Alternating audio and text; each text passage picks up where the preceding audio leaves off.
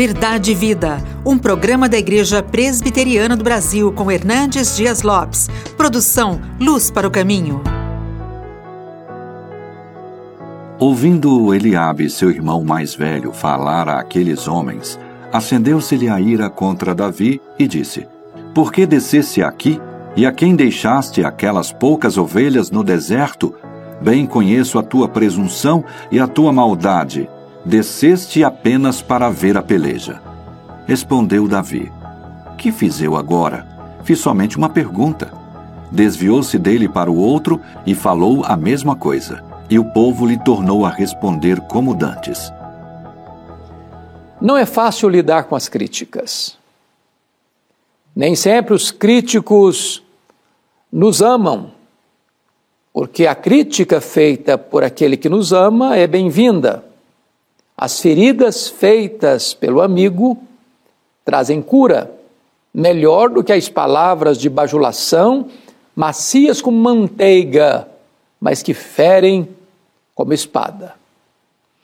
O texto que vamos observar hoje retrata uma guerra que Israel travou com os filisteus. Estava enfileirados os soldados de Saul de um lado e do outro lado os soldados filisteus. Foi quando ah, do lado dos filisteus surge um gigante, o gigante Golias. E ele desafiou os soldados de Israel da seguinte maneira: não é preciso lutar, dê-me um homem para lutar comigo. Se eu vencer, vocês nos servirão se ele me vencer, nós serviremos a vocês. E esse duelista, o gigante Golias, durante 40 dias, duas vezes por dia, afrontou as tropas de Israel e todos fugiram de medo. 40 dias, duas vezes por dia. Neste interim chega neste acampamento Davi. E ele quer saber o que está acontecendo, porque ele chega na hora da debandada geral e informam a ele que tem um gigante, um duelista, que está afrontando os soldados de Saul e ninguém tem coragem de enfrentá-lo.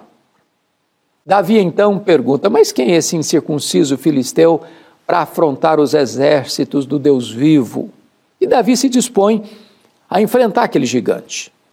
É nesse momento que seu irmão mais velho, Eliabe, num processo amargo, critica Davi e critica de forma severa e impiedosa. E aqui eu gostaria de, à luz do texto, extrair algumas lições. Primeiro, a crítica dói e dói mais quando ela vem daqueles que deveriam estar do nosso lado estão contra nós. Eliabe era irmão de Davi, carne de Davi, sangue de Davi, que devia estar do lado de Davi, não contra ele. Quando a crítica vem de um estranho, ela não machuca tanto, mas quando ela vem daqueles que convivem conosco, são próximos a nós, às vezes até aparentados, isso nos machuca mais profundamente. Em segundo lugar, a crítica, a crítica dói mais quando ela vem daqueles que nos conhecem há muito tempo. Ora, Eliabe era o irmão mais velho de oito irmãos e Davi era o caçula. Portanto, Eliabe viu Davi nascer, viu Davi crescer, conhecia o caráter de Davi. E, não obstante tudo isso, ele critica Davi. Ele critica Davi não porque o desconhece, mas porque o conhece. Critica-o não pelos seus defeitos, mas pelas suas virtudes. O que incomoda o crítico não são seus erros, são seus acertos. Não é a sua covardia, é a sua coragem. Mas, em terceiro lugar, as críticas doem mais quando elas vêm temperadas, envelopadas de ira, de destempero emocional. A Bíblia diz que Eliabe se irou contra Davi, acendeu em ira contra Davi. Mas por quê? O que Davi fez? Na verdade, Davi não fez nada contra Eliabe. Davi apenas está se dispondo a enfrentar o gigante que Eliabe e seus pares estão fugindo há 40 dias. E, portanto, Eliabe está irado por uma razão única. Ele não pode admitir que outro, que não ele, receba os louros dessa vitória. Se Davi vence o gigante e recebe os aplausos da nação por este feito, as glórias da vitória não estariam nas mãos de Eliabe, sim nas mãos de Davi. E o crítico é aquele que não suporta que a glória de uma vitória seja de outrem que não dele. Ele não suporta ver o outro vencer, ele não suporta ver o outro triunfar. Por isso, Eliabe está criticando Davi. Mas em quarto lugar, a crítica dói mais quando o crítico é, é quanto mais. É quando ele não dá descanso, não dá pausa. É quando a sua única intenção é atormentar a vida da outra pessoa. Porque, ah, se você perceber comigo o texto bíblico, está escrito no verso 29 o seguinte: Davi pergunta para o seu irmão: que fiz eu agora? Eu só fiz uma pergunta. O que isso significa? Significa o seguinte: que Eliabe era um crítico contumaz, que o que ele mais sabia fazer era criticar. O crítico é aquele que enxerga um cisco no olho do outro, mas não enxerga uma trave nos seus próprios olhos. O crítico é aquele que não tem coragem de enfrentar os seus próprios problemas, transfere-os para o outro e critica no outro o que deveria tratar em si mesmo. É por isso que Eliabe pergunta o seguinte: o que, que eu fiz agora? Eu só fiz uma pergunta.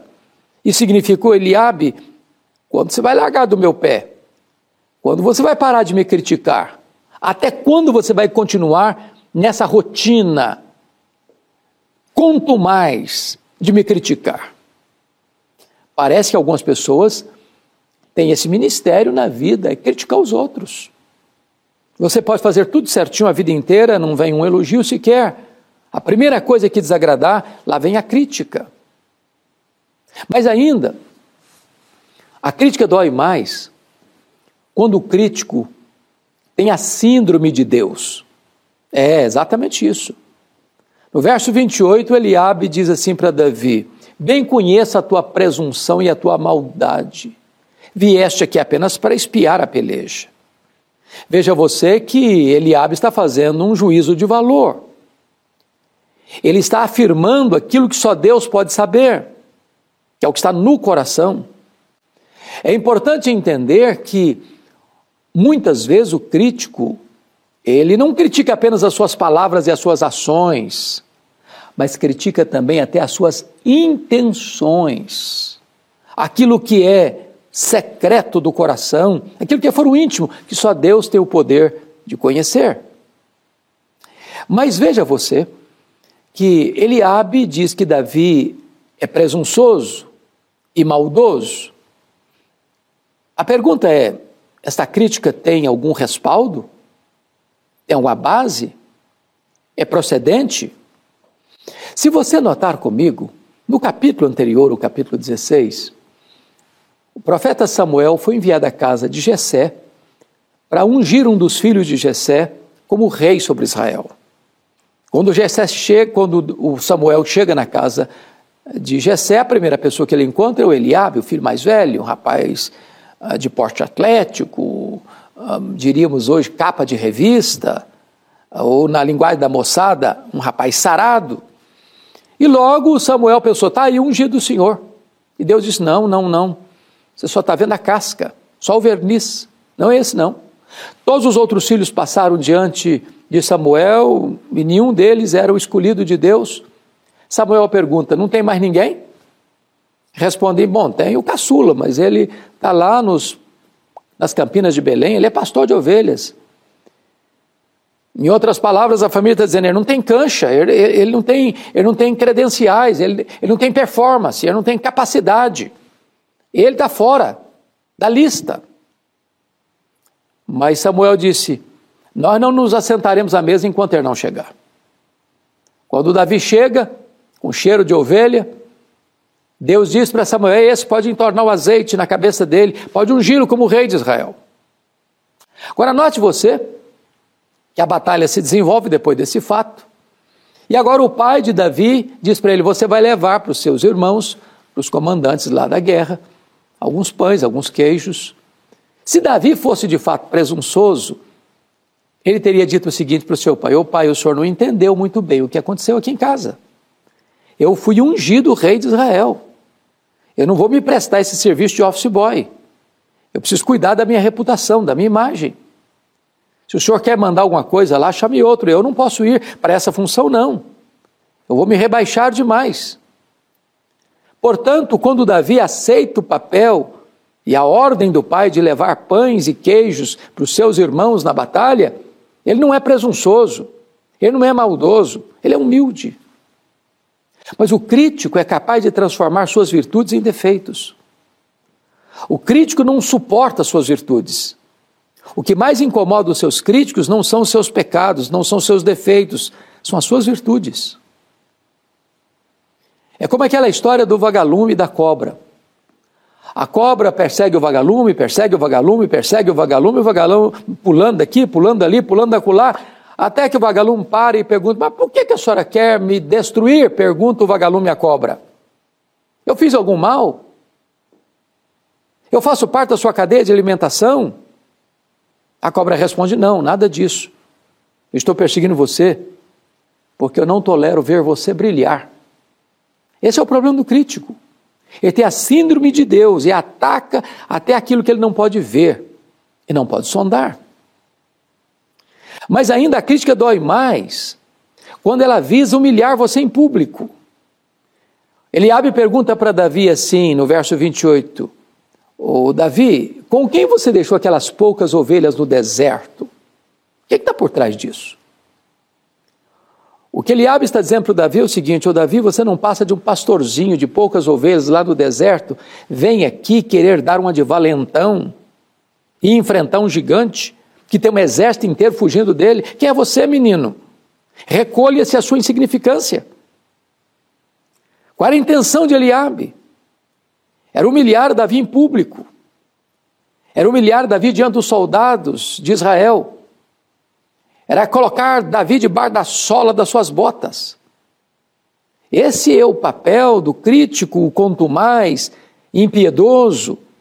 Ele quer destruir a imagem do outro para ele se sentir melhor, para ele se sentir maior.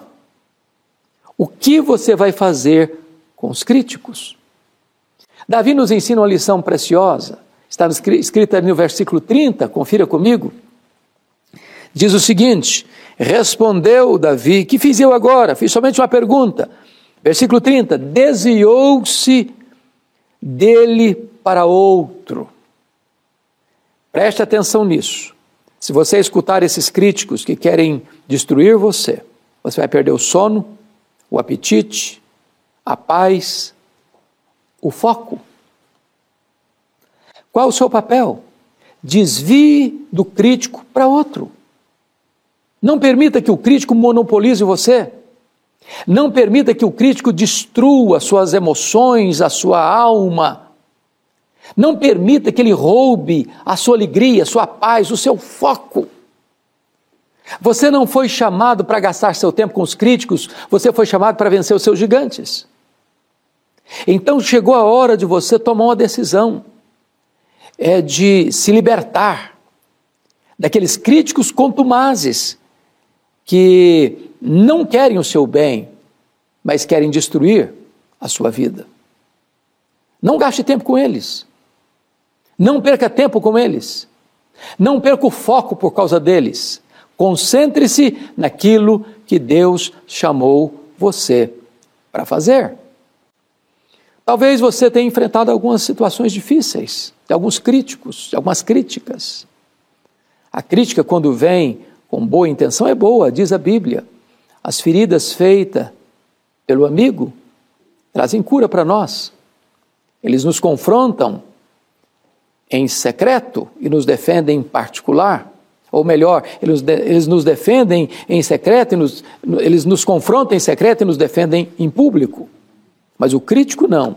Ele quer destruir a sua imagem em público para ele se sentir melhor. Eu quero orar com você. Eu quero colocar sua vida diante de Deus. Porque quem sabe hoje Deus vai tirar algumas amarras da sua vida, alguns nós da sua jornada e livrar você desse sentimento tão ruim de se sentir massacrado por aqueles que querem a sua ruína. Deus, eu te peço que tu apliques esta palavra ao coração daqueles que nos assistem, para que eles tenham serenidade, firmeza, coragem para enfrentar os seus críticos e saber que nós não estamos aqui para agradar a homens, mas para servir a Cristo, a razão da nossa vida. É em nome dele que nós choramos. Amém. Verdade e Vida, com Hernandes Dias Lopes, um programa da Igreja Presbiteriana do Brasil, produção de Luz para o Caminho. Luz para o Caminho, o Evangelho de Cristo através da mídia.